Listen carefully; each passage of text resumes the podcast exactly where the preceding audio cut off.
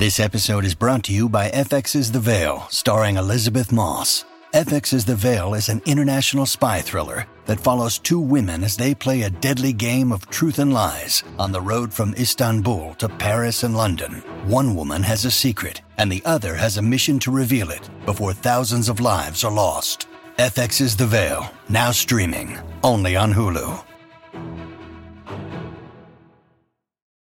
When you need mealtime inspiration, it's worth shopping Kroger, where you'll find over 30,000 mouthwatering choices that excite your inner foodie. And no matter what tasty choice you make, you'll enjoy our everyday low prices, plus extra ways to save, like digital coupons worth over $600 each week. You can also save up to $1 off per gallon at the pump with fuel points. More savings and more inspiring flavors make shopping Kroger worth it every time. Kroger, fresh for everyone. Fuel restrictions apply.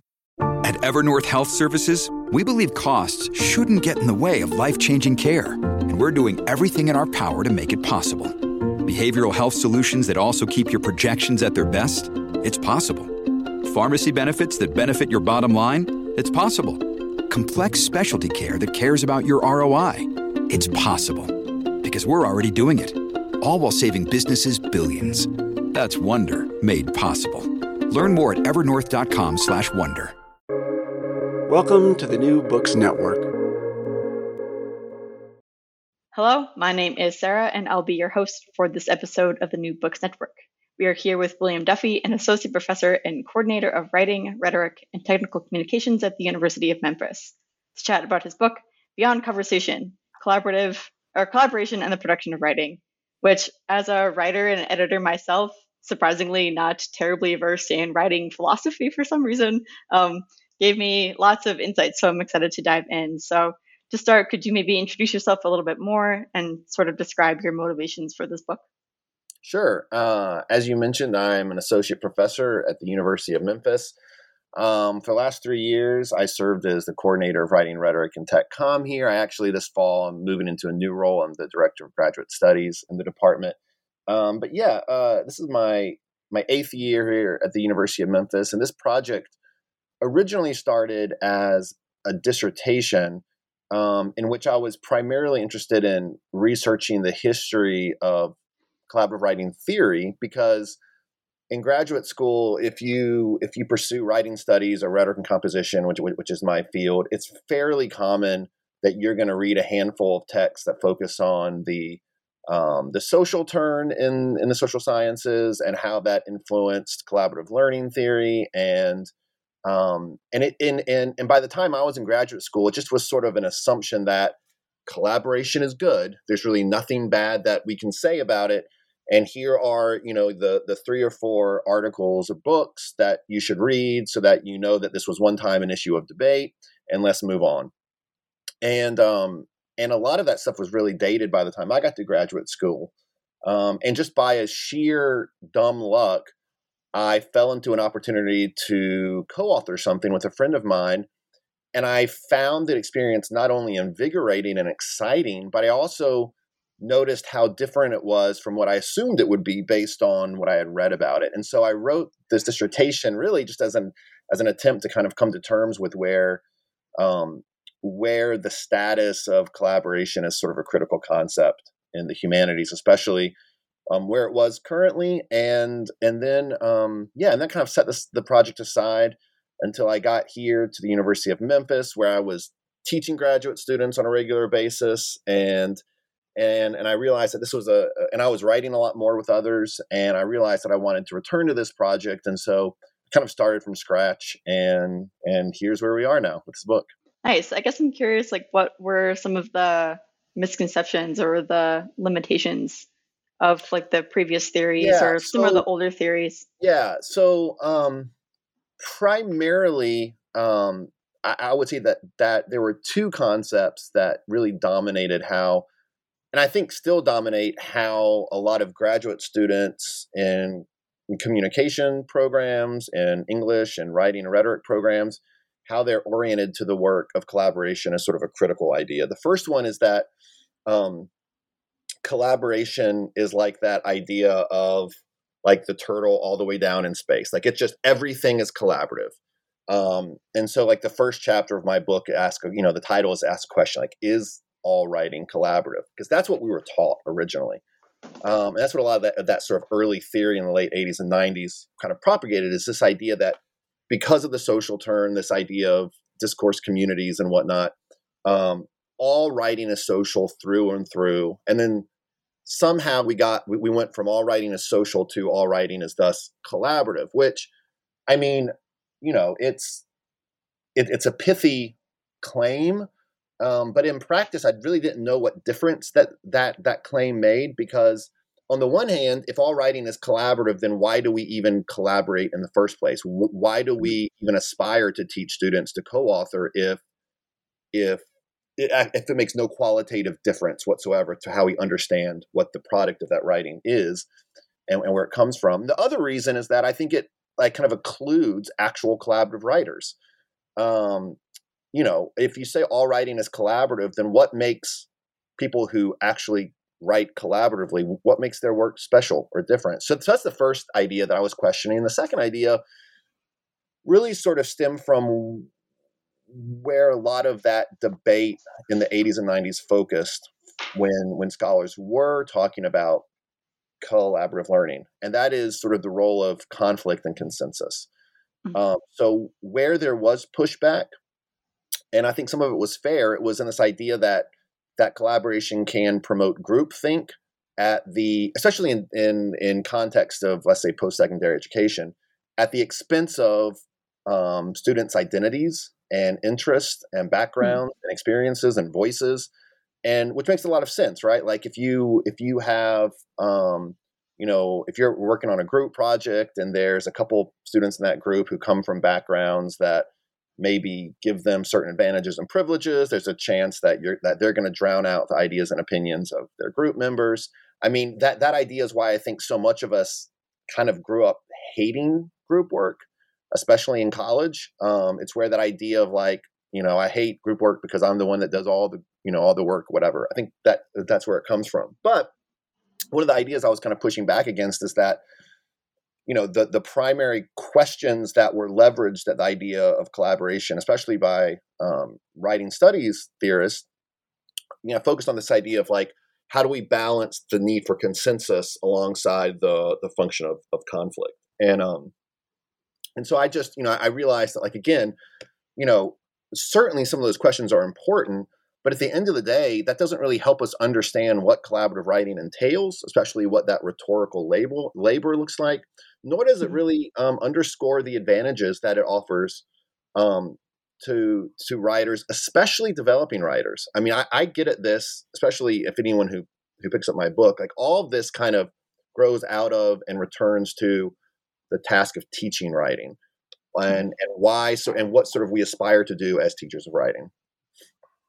Yeah, I definitely or the the thing I think that was like early on in one of the chapters. You're like, oh, if you don't teach collaboration well, then students are probably going to hate it. Um, yes, absolutely. So it makes me wonder, sort of how there's so many things that are going to this. Even like even just like six minutes into this, it's like a lot of things going on between like the point of collaboration, like collaboration versus community, collaboration versus communication, like sort of teasing apart these differences. But then also on top of that, you have not only like the collaborators, but the thing itself and like sort of like the writing and the what is it, objects of discourse sort of having agency within that, but then also somehow turning all of that into a product or something that comes out of that. Like what I guess for the one, there's just like a lot there. Um, just I just want to acknowledge that. Um, so it's impressive to just put this into this text, but it, also makes you wonder, like, sort of what processes or what maybe products should be focused on instead, or like what processes would maybe help um, students learn how to use this process better to like engage and like have those combative ideas and overcome them. Yeah. So I, I think this is a good point when I when I should say since you've read the book, you know this, but it, but but, it, but it's worth saying to anyone who's interested in it is that this is very much a book filled with ideas and not necessarily a book filled with practices. Um, it's a book that um, you know, my primary audience are, I think, my the the the, the primary audience I imagine for the book are uh, are graduate students, are are um, faculty who are interested in co-authorship and collaboration, but have a lot of questions or experience or don't have a lot of experiences with it.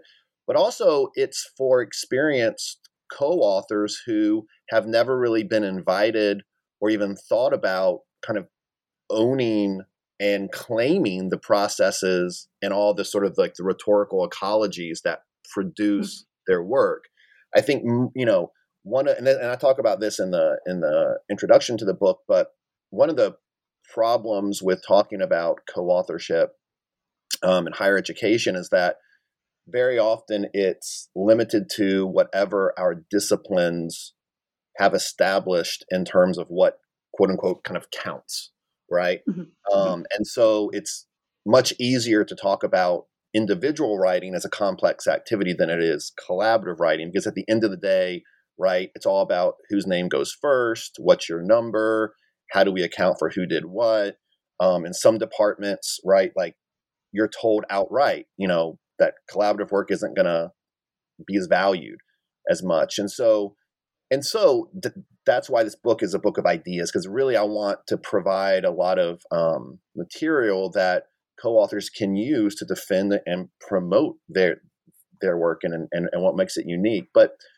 i will say um, when it comes to practices. So um, last night actually was the first time, my first time teaching a face-to-face class since fall 2019, and it's mm-hmm. a graduate seminar called Academic Genres and Scholarly Publication. And it's essentially a course. I like to kind of humorously say it's like the first year writing class for grad students, except we have first semester master students and as well as students who are wrapping up their coursework and, and PhD programs. And so we're, you know, I, I've designed this class as a community of writers. And and yesterday I kind of stressed the point that um, in this class, what really matters is is the experience of writing and how we mm-hmm. experiment mm-hmm. with it.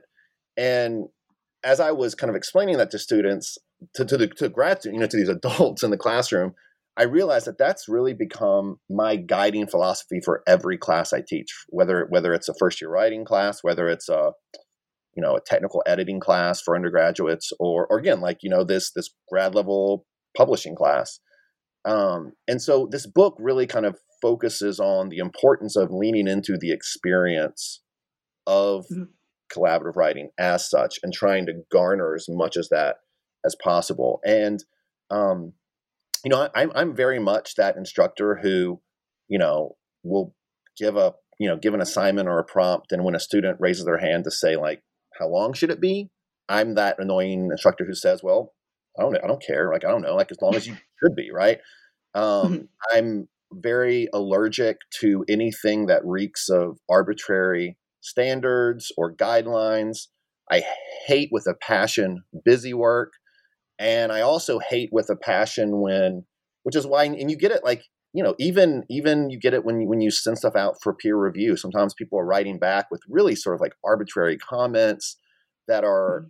you know, that don't make any sense to point out at this stage in the process. And so, um, and so yeah, so I think that like as I was, I think that part, I'm able to articulate this philosophy of teaching in part because I wrote this book. Because when I was writing this book, I was struggling with the with the so what, right? Like, like here I am, you know, critiquing social constructionist epistemology, and I'm critiquing a lot of the sort of dominant um, theories of collaboration to emerge out of that epistemology. And I'm talking about the importance of this thing called post-qualitative inquiry that social sciences that, that's grown in social sciences. And, and and I'm thinking like, yeah, but people people are going to want to read this book, or some of the people who want to, some of the people are going to want to read this book and and actually have a roadmap or guidelines mm-hmm. or suggestions for for how to co-author better or how to experiment with collaboration in more kind of creative and rhetorically inventive ways. And so, I mean, I, I, I did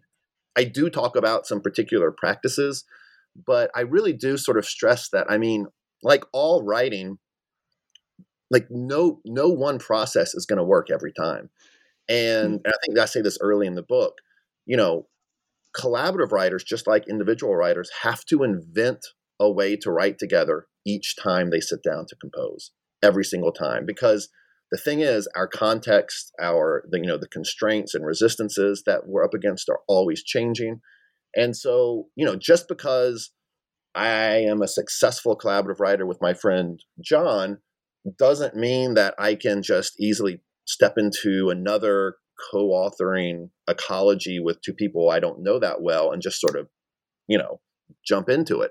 Everything that I've learned about collaboration with John might not be worth a damn in that context. And so so yeah, so I think that like I mean if if anything I'm really stressing and trying to invite people to experiment with the messiness and and not view mm-hmm. that messiness as a constraint but sort of lean into it. Yeah. I, I definitely like that. I think uh maybe maybe students who or maybe even other people who just like want there to be an easy an easy solution to things yeah. just like a right darn it like i want well, there to i need to get this done or like well, and, and, and that's something that i think is actually i mean i'm glad you pointed out because i mean for people that want that sort of procedural guidance um, and i think i used the example of um, in in tech com collaborative writing is quite normal, especially in like post secondary classrooms. I mean, if you're majoring mm-hmm. in professional writing, I mean, you're used to, you know, quote unquote group work or like team papers or whatever. It's very common. But when you look at the educational resources available, especially textbooks, collaboration in a lot of those conversations is a euphemism for project management. And so, you know, when you're when you're reading like this idea of like, you know, if, if you're reading a chapter in a textbook on you know and it's the chapter is called collaborative writing what it's really about is the importance of like making a schedule and deciding on procedures for staying in touch and mm-hmm. deciding who's going to be in charge of what and all of that stuff is certainly important but that doesn't actually tell us how to write with other people um, and i think there's a mm-hmm. reason why because at the end of the day if we're being honest we can't teach people how to write with write with others any more than we can teach someone to write by themselves. You know, Stephen King famously said that, you know, you become a writer by just reading a lot and writing a lot. And that sort of is mm-hmm. what I tell my students, you know, I can tell you what works for me, but at the end of the day, the mm-hmm. only thing that's going to make you a better writer is just to start doing it and do it a lot. And it's the same thing if you're experimenting with with collaboration. You know, um, I, can't tell you a method that's going to work, but I can give you the space to experiment and to take risk and to sort of pursue those little nuggets of of of text and ideas that are the product of you know more than one mind coming together. And so so yeah so I, anyway i'm i'm glad you pointed out because because i think that i think that's really important that even though there are resources available that you know supposedly teach students how to collaborate what they're really just teaching is project management mm-hmm.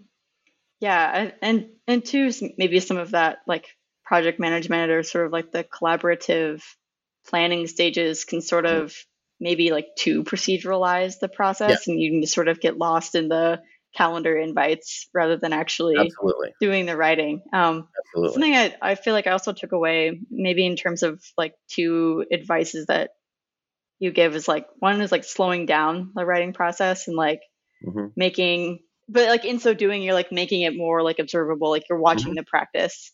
And then sort of alongside that, you, you say like to like be able to trace it or um, sort of like document alongside or even within the writing itself, like how things have changed or like what works and what doesn't. Yeah um yeah that that's you're speaking to sort of i mean I, I try to i try to do early in the book is is kind of point out that like why a lot of people are resistant to collaborative writing are the exact reasons or or or, or sort of speak to what what are its most important resources. One of them being that collaborative writing just it slows down the writing process right and in that slowdown it makes our writing more observable um, you know if anyone if anyone listening has tried to co-author before you know that you know that that process of like you know sharing an initial draft or you're sharing like either you're sharing like you're sharing a single draft like let's say in, in google drive or you're sending your co-author like a word you know like it's incredibly anxiety inducing, especially if this is your first or second time or whatever. And um, and in part because like again, when you're just producing these drafts by yourself, you don't you don't you know the fact that these are drafts don't register in the same ways as they do when you're sharing this early writing with someone else and, and so in that way again it slows down the writing process and so you start you suddenly realize it's like oh my partner is really good at editing on the fly i can't hmm. do that um does that make me like am i am i am i like dragging this this collaboration down? I mean you know again like it's in that it's in that slowdown where we start to sort of doubt ourselves and and get frustrated with the process. Um but yeah and so one of the remedies to that i think is is is what i call the i think it's the, the practice you know i gave it a, a name because you have to name things. Um, i called it parallel composition but it's this practice that i started with my friend john and I, i've kind of been you know, when, when I work with grad students who are co-authoring or something, I always sort of recommend you do this. But it's based on this idea from Latour's actor network theory called called sort of writing down risky accounts. When essentially I just encourage co-authors to open just to create a shared document where you literally just whenever you know the spirit moves you so to speak you go in there and you just make some notations of what you're thinking about what you're feeling what this writing session was just like, what questions you have. And it's and sort of what makes this parallel composition risky is that one, you're you're undertaking this as you're writing the other thing. So it's not a process narrative that you compose afterwards. Um, it's not something for anyone else either. This is not, you know, you're not going to go on, you're not going to go on and publish this risky account. And the third thing is that it has no purpose or preconceived end. You don't know if anything you're, you're noting is going to be useful. But one of the things that Latour says when he explains the value of risky accounts is that the moment you write something down, it gains materiality. It becomes an hmm. object that you can then go and engage with as an hmm. object, which sort of in the language of this book means that once something is sort of objectified in that way, it can start resist and resisting our own intentions.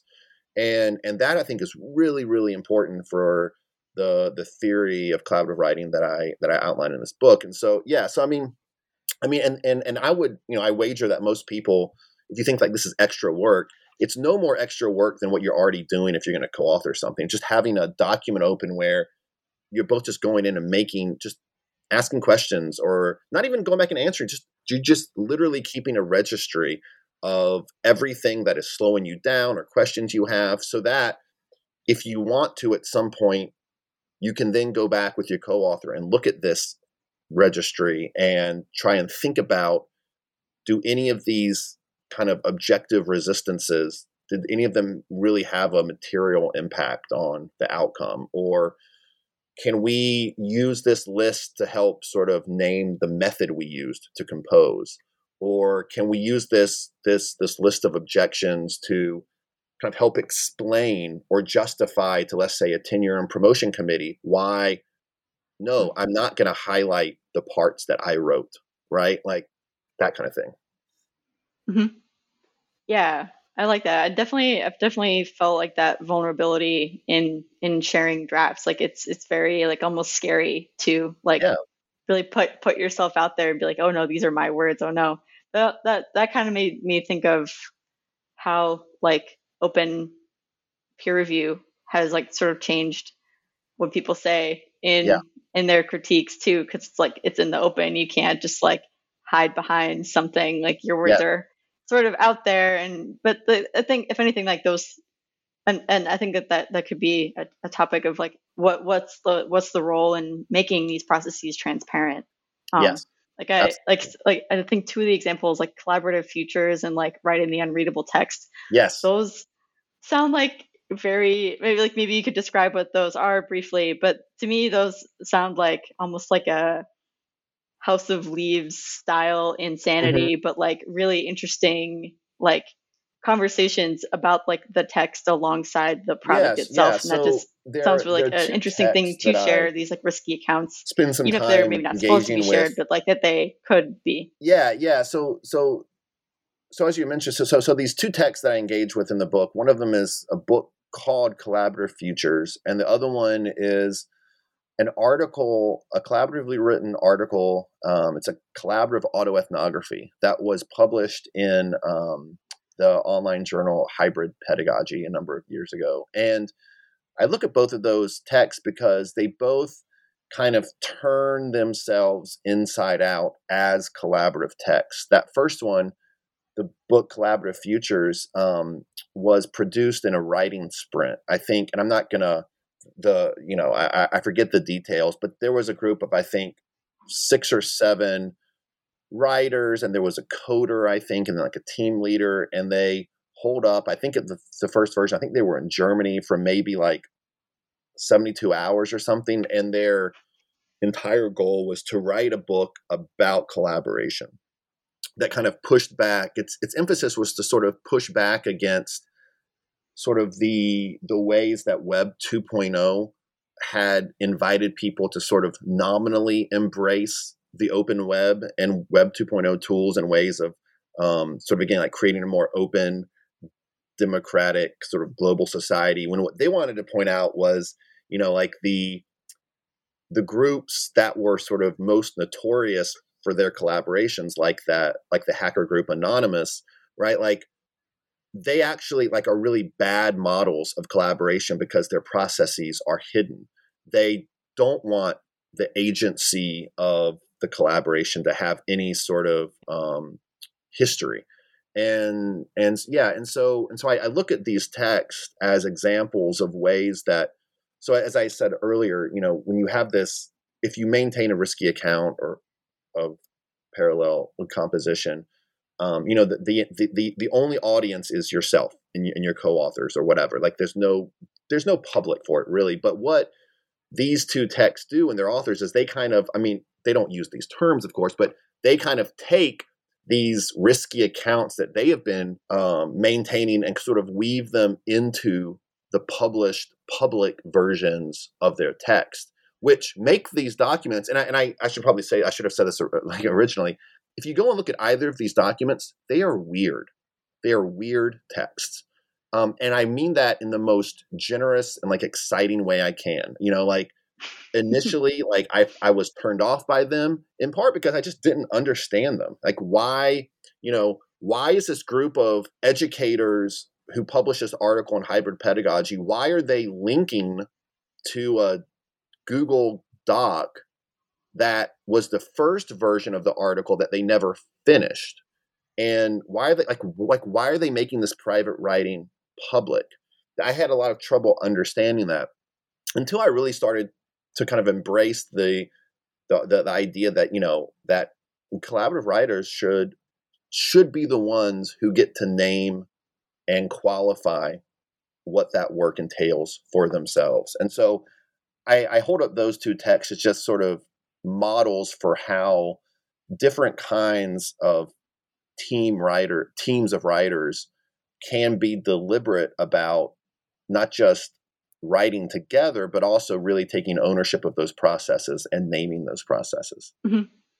i know like in the in the unreadable text one you said that there's like over like 100 marginal comments. And yeah. I, I can also anticipate or i would imagine that trying to even parse through them if you're not like aware of the context like it just probably just makes no sense. Absolutely. Yeah. Yeah. It, no it, it, it, does make no sense which again sort of goes against you know the idea of why like of publishing to begin with right like you know you're always told to keep the audience in mind and so mm-hmm. what's happening in these texts that there is you know that part of these texts are literally unreadable in that sort mm-hmm. of scholarly sense of reading that a lot of us associate with with writing, right? Which is that like the the audience gets to understand that you know there, there's a clarity there that's accessible, and it's and and that and now I would argue that you know like writing the uh, unreadable untext, like I would say that there is a clarity there for an audience to sort of engage with, but but it's not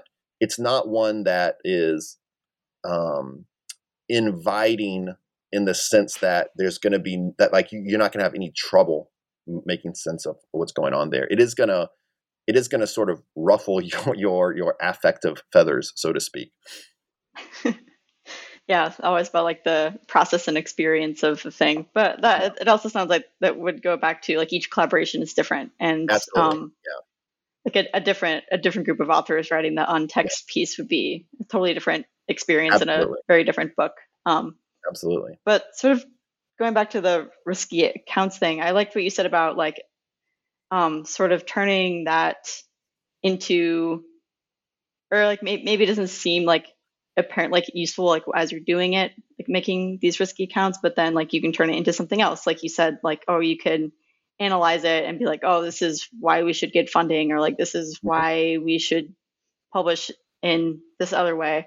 Um that kind of makes me wonder if or if and how insti- like at an institutional level like what would be sort of like required to sort of change that like academic economy into and like sort of have it buy into or value that like process based collaboration instead of having everything be so like um hierarchical or Yeah. um metricized Yeah, I think so.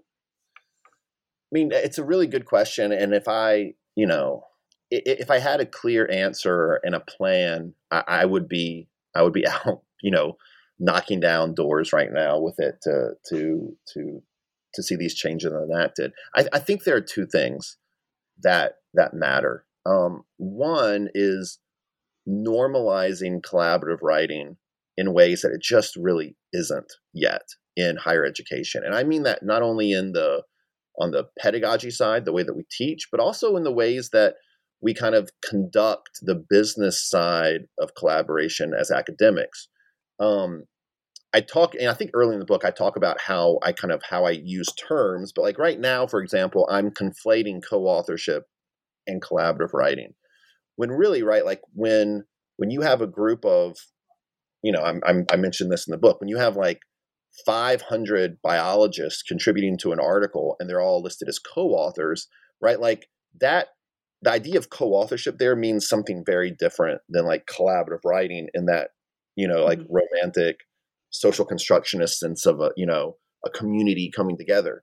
Um, because, you know, the politics of co-authorship is very much about, you know, it's wrapped up into the politics of citation practices and, you know, funding and, and that kind of stuff. But but I would say that like again, the first thing is just normalizing collaborative writing as a practice. And so, um, you know, as someone who teaches writing, for example, I mean, I'm at the point now when I, you know, I, I- don't want to necessarily I don't want to necessarily say I teach collaborative writing in every class, but I do absolutely incorporate it and I make it Mhm. an option for everything students write. So, you know, um, if if for some strange reason like a high school student is listening to this podcast and they're going to enroll in a first year writing class I teach, you should know that you're going to have the option to co-author everything in that class if you want to. Now, here's the thing, Mhm. students don't. That's never happened because again, collaborative writing is not a normalized practice. High school students, middle school students are not invited to co-author. I mean, I have a a 7-year-old and a 4-year-old and I think about seven is when collaboration goes out the window in writing. You know, in preschool, yeah, you sit down and you write stories together, right? Um, exactly, with scarecrows.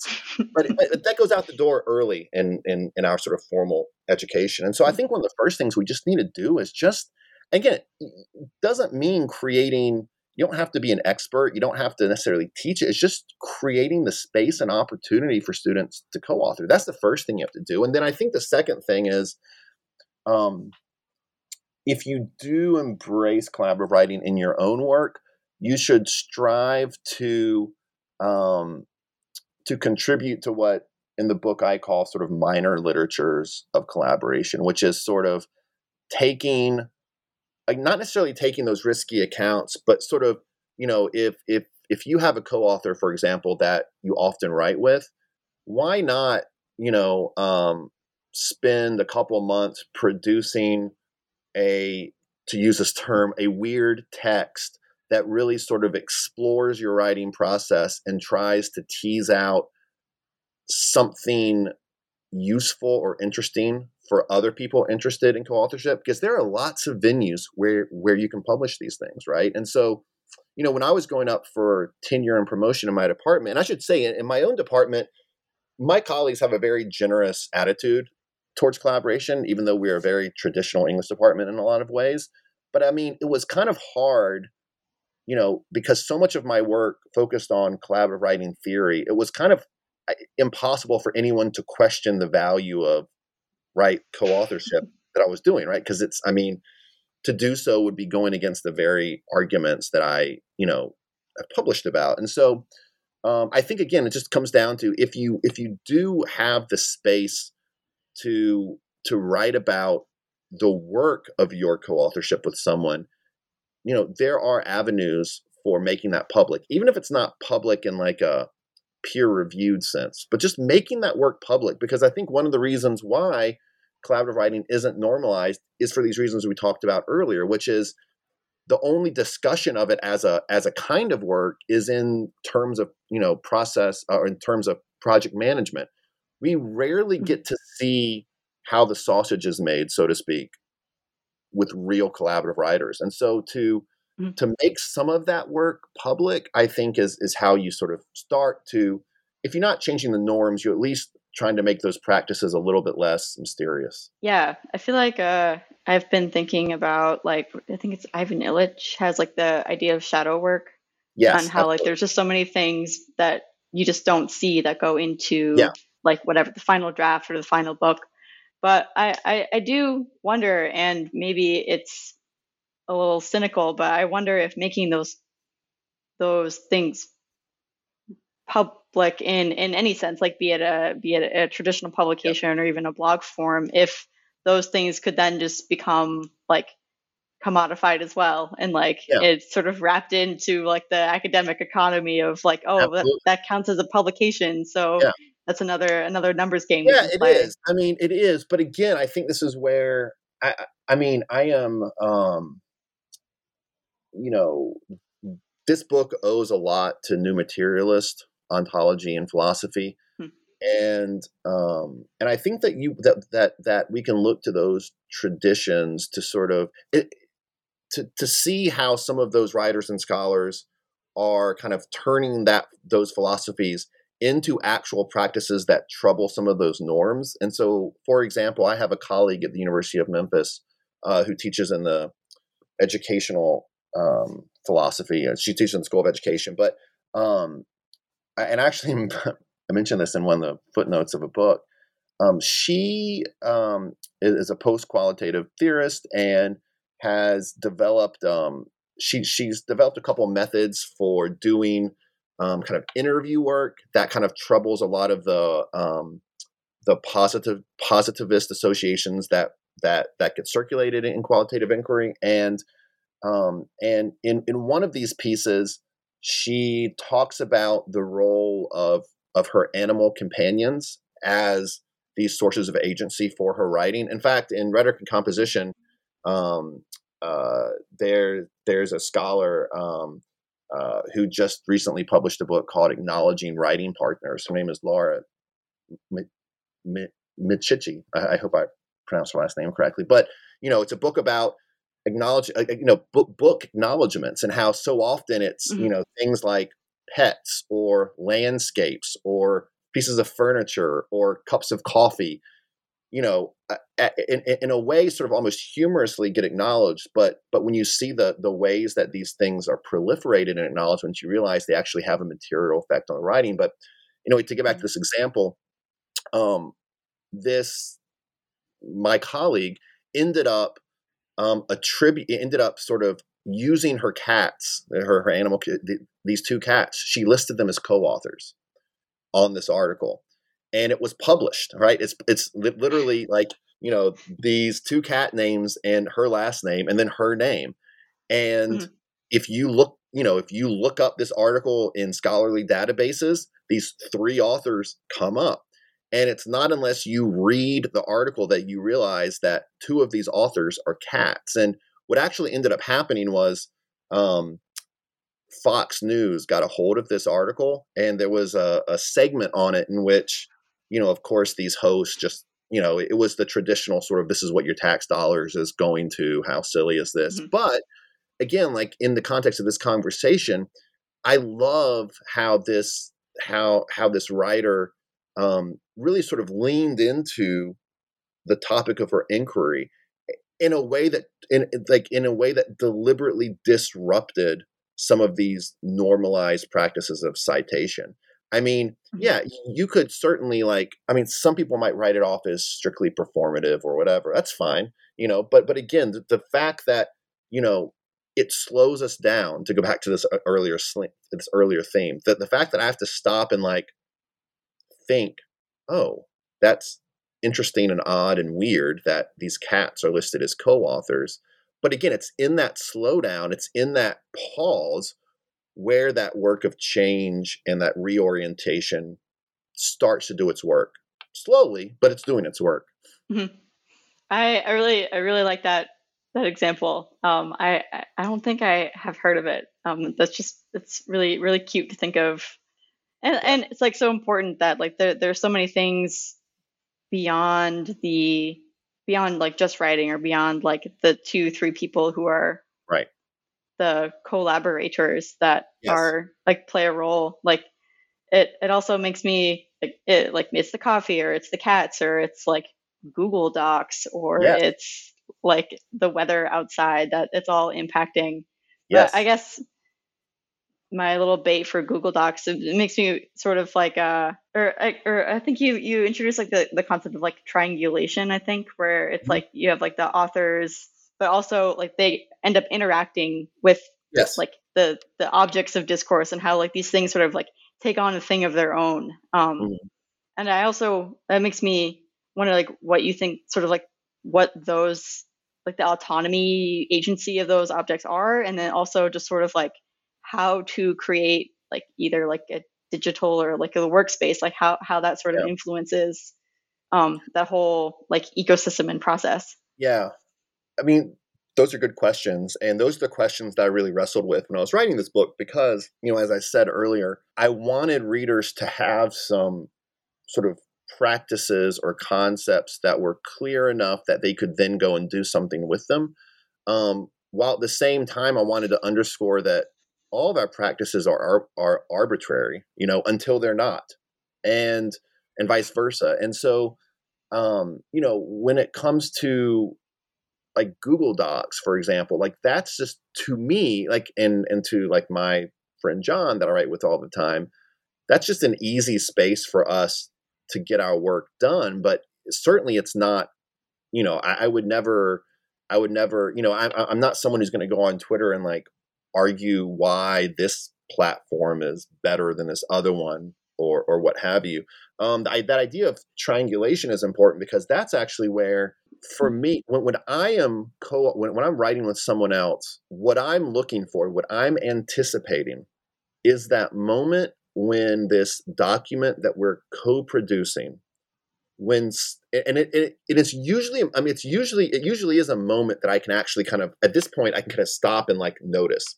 It's that moment when suddenly it's no longer my pieces and my writing partner's pieces. It's now this third kind of thing that that you know it's i mean it's it's again it's this object that now exists unto itself that you know the ideas and intentions that i had for it now this shared object is kind of functionally saying i don't want to do be that anymore right? And it's saying that in a way that for me it's saying well you know i don't want to have to go back like start from scratch. I'm interested in where this text is going.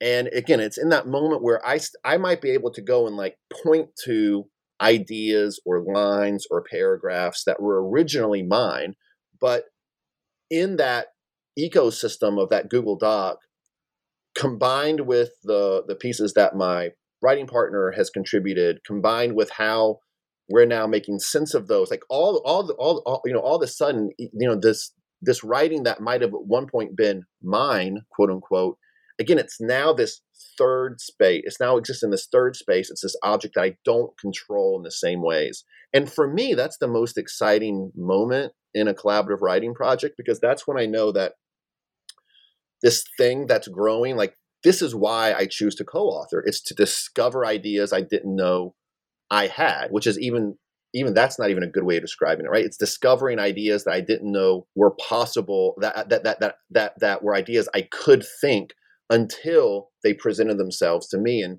and to, and to get to your question about like the agency of these things, this is where I think you know keeping a risky account is so important because um, you know at the end of the day, it's up to the collaborators to decide what the agency is of this document. You know, I talk about an emerging text as this agentic object that has agency, right? But I don't want to, you know, I don't want anyone to be confused here in the sense that I think that we could talk about it in, in sort of object, objective ways. Um, again, it, it's why I think somewhere else in the book I say that for co-authors who are unwilling to sort of own and account for their processes, there are tons of people outside of that collaboration who are more than happy to account for it who are more than happy to say, "Oh, well, well, your name's first, so you're more important." That's how we're going to account for that work. Or, you know, mm-hmm. um, this is a grad student, and so obviously, since you're writing with a senior scholar, even the, you know, we're just going to assume the grad student was less important than the senior scholar, right? Like there, there are tons of people outside of a collaboration who are more than willing to own the process, the processes that that you experienced in composing a document. And so, you know, when, when we talk about the agency of a text or keeping a risky account, like essentially what I'm saying is that, you know, just you know, just own it. Just just why don't you take take charge as co-authors and say, this is what I think, this is why I think this text is better than some of its parts. Here is why mm-hmm. these processes shouldn't be atomized into their, you know, like singular points of origin. Um, which is not to say that there aren't collaborative texts that that we can do that. Um, I recently contributed, helped write a, a, a, book chapter where I think there were like eight or nine co-authors, and it was a process that was very linear. That you know, I, I can point to the sections of text that I quote unquote wrote. Um, that doesn't minimize any of my arguments. I think about the value of co-authorship. Just just because some texts can be composed in that sort of ad hoc, you know, like we're going to put push these pieces together, right? Like, sure, of course, so some texts can, but but as I but again, like typically the more um, conventional or procedure oriented the text itself, the easier it is to write that way, right? Which is why, mm-hmm. sort of, if you're writing, let's say, maybe a grant application, you know, like co-authoring a grant application for experienced scholars is not that difficult because again the process is so generic you know? And when you have a generic process it's easier to manipulate those generic um, you know points and levers i would say. But again like when you're writing you know when you're you know when, when you go to a conference and you meet some person who's into the same thing and you go and you have coffee afterwards and you start talking about your shared interest and oh my gosh, like we should write about this or whatever. Like, okay, well, you know, all of us have those moments, mm. but there's not a generic procedure available for taking those interests and combining them in ways that just are going to automatically result in a collaborative text. So, yeah, I like, or I, I would definitely note that maybe grant writing because it is inherently procedural does not make it not arduous. no, that's right. Yes. Easy it's, in one yeah. way. Um. yeah. Yeah. It definitely arduous. Um, it's also why I, you know, I I I write so few. I I apply for so few grants because the writing is so boring. I think in a lot of ways, but but yeah, it's definitely not to, creative to, or make, collaborative or yeah, experimental I, or. I don't want to. Um, I don't want to anger anyone who really loves grant writing. So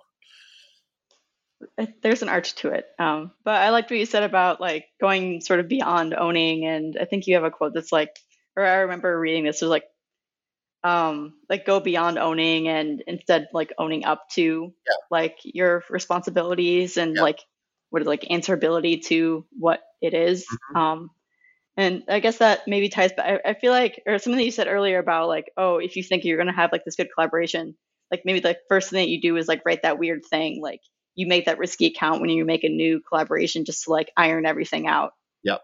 Yeah. I think um, it's a Yeah, no, I do, and and and and again, I say, you know, I, I mean, and again, I, I, think this is where I am interested in. I mean, I love talking to other people who co-author because I really am interested in in that shadow work, in that chat, you know, in that minor labor, if you want to call it that, um, mm-hmm.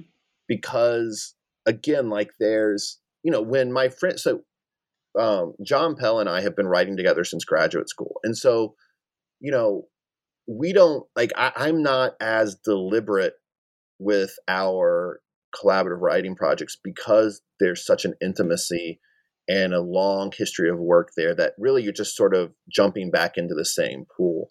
But I do think, um, you know, when um, when you're undergoing when you're undertaking a, a new project with someone you haven't written with, I do think there's immense value in just slowing down up front and just talking about what potential value there would be in just tracking the processes of you know of, of that work together if for nothing else so that down the road if this does become you know if you are a pre-tenure or contingent faculty or something like that but like if for nothing else it's a way something for you to come back to and you know again it's it's a it's a rhetorical resource of sorts that you can leverage to sort of promote your work to promote to promote the, its value not despite the fact that it was co-authored but because of it um mm-hmm. And, and, and again though but again i'm also just like again like i you know i teach right like i love you know I, i'm the person who goes and like anytime a writer that I love writes a book about writing, I know it's kind of cliche, right? Like we have so many books about writing, but I love thinking metacritic, metacritically about writing. So anytime, you know, I have a colleague who writes a blog post about the writing process, or anytime, I mean, I, I come back to Stephen King's memoir on writing all of the time. I don't really, I'm not really a big Stephen King reader, right? But but but I love that memoir so much. I, am almost again in a lot of ways I'm more interested in the processes that go into the work that people do than than the work itself, which is odd to say in the sense that I'm a, a professor, but you know I, I I joke with students with my grad students say I'm not really a researcher. Um, I just like to write about the work of research, um, mm-hmm. which is sort of um, yeah, and I, it's I don't know if I use that as a as a crutch or what, but but here I am. I guess it makes me curious, like where where is like scholarly communications taking collaborative writing? Like what what sort of directions are are collaborations going in? Yeah, I mean, well, I think you know, as I mean, here's the thing, right? Like the the fact of the matter is that it is now the norm in higher education. Like co-authorship is the norm, um, and mm-hmm. even in disciplines that historically have been dominated by single authorship, um, it's becoming increasingly more difficult to have draconian policies that sort of punish people for collaborating. You know, and there's lots of reasons for this. I mean, if you're in the social sciences or the or the physical sciences, I mean, it just takes so many resources to conduct research. You know, that like you can't not co-author, so to speak. Um, you know the the technologies we have available make it increasingly um, easier not not necessarily easier in that sense of ease of use right? But but easier in the sense that there are more resources that that you can leverage to do the work itself. As far as where you know in terms of scholarly communication where it's going i i don't know but i do think um there's like we're going to have to have some some some hard conversations about attribution, about mm-hmm. reward, um, because especially especially in the humanities, I think where um, increasingly there are people who want to co-author, but they don't necessarily have the language or um, the models available to them. And so, if anything, I, I hope more people will aspire to contribute to this emerging language that can be adapted to navigate this work. Uh, and I hope that they will contribute to producing models that can be studied and referenced as resources that promote collaborative writing. Yeah, so maybe as a note, I know at least in like um, uh, a lot of the physical sciences, there's this thing called like ORCID that you can like tie your name to and like attribute yeah. the different things that you do. Um, yes. And that seems like a maybe I don't know if it's a if you think it's useful too, but I think it's kind of interesting to sort of like uh, not that labeling. I think labeling can fall into that sort of yeah system of game gamifying it, but it does seem like a a way to or like a stepping stone to yeah i mean having those type of attributions no absolutely and i think that there i mean mm-hmm. you know it's actually in in some of the physical sciences um, especially uh, in some of the journals that are that that follow the american medical association's style guide they have i mean over the last five or ten years many of them have been adopting editorial policies that explicitly require their articles to include some sort of qualitative statement of attribution um, which you know it, it, it, you know it, it might be generic right like again with anytime you try to standardize something you mm-hmm. invite you know generic practices right and so but but i mean again like in and of itself i don't think there's anything wrong with that i mean to, to be able to say mm-hmm. that there's 15 people who contributed to this research study and to say that you know authors one two and three helped design the study authors four five and six helped process the results authors seven and eight wrote the draft like i mean i think all of that is certainly useful especially when it especially in let's say some of these fields where scholarly work manifest in really important but different kinds of roles. I think that's absolutely important.